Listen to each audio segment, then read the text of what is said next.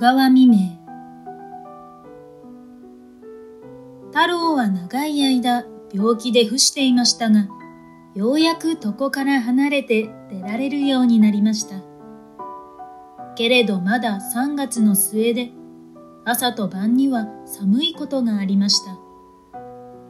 だから、日の当たっている時には外へ出ても差し支えなかったけれど、晩型になると早く家へ入るようにお母さんから言い聞かされていました。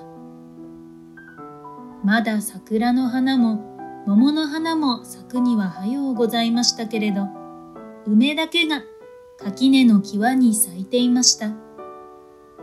そして雪も大抵消えてしまって、ただ大きな寺の裏や畑の隅のところなどに幾分か消えずに残っているくらいのものでありました。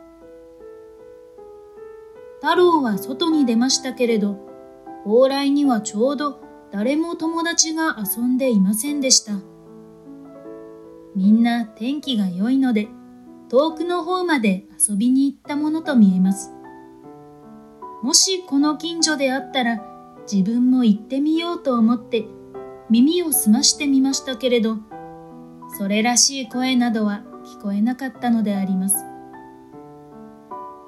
一人しょんぼりとして、太郎は家の前に立っていましたが、畑には去年取り残した野菜などが新しく緑色の芽を吹きましたので、それを見ながら細い道を歩いていました。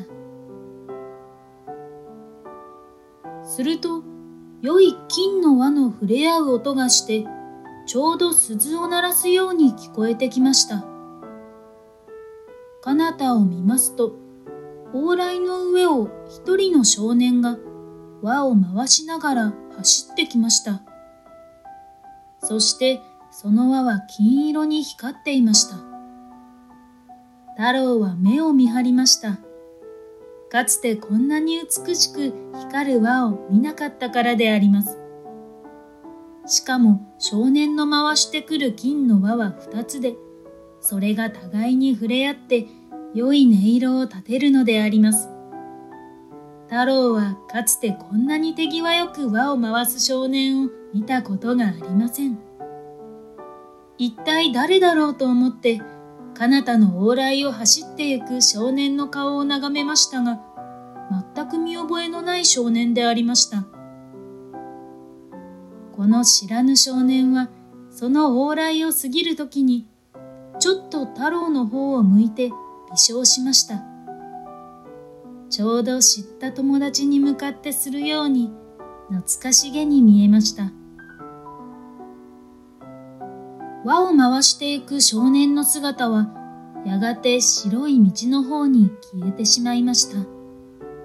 けれど太郎はいつまでも立ってその行方を見守っていました。太郎は誰だろうとその少年のことを考えました。いつこの村へ越してきたのだろう。それとも遠い町の方から遊びに来たのだろうかと思いました。あくる日の午後、太郎はまた畑の中に出てみました。すると、ちょうど昨日と同じ時刻に輪の鳴る音が聞こえてきました。太郎は彼方の往来を見ますと、少年が二つの輪を回して走ってきました。その輪は金色に輝いて見えました。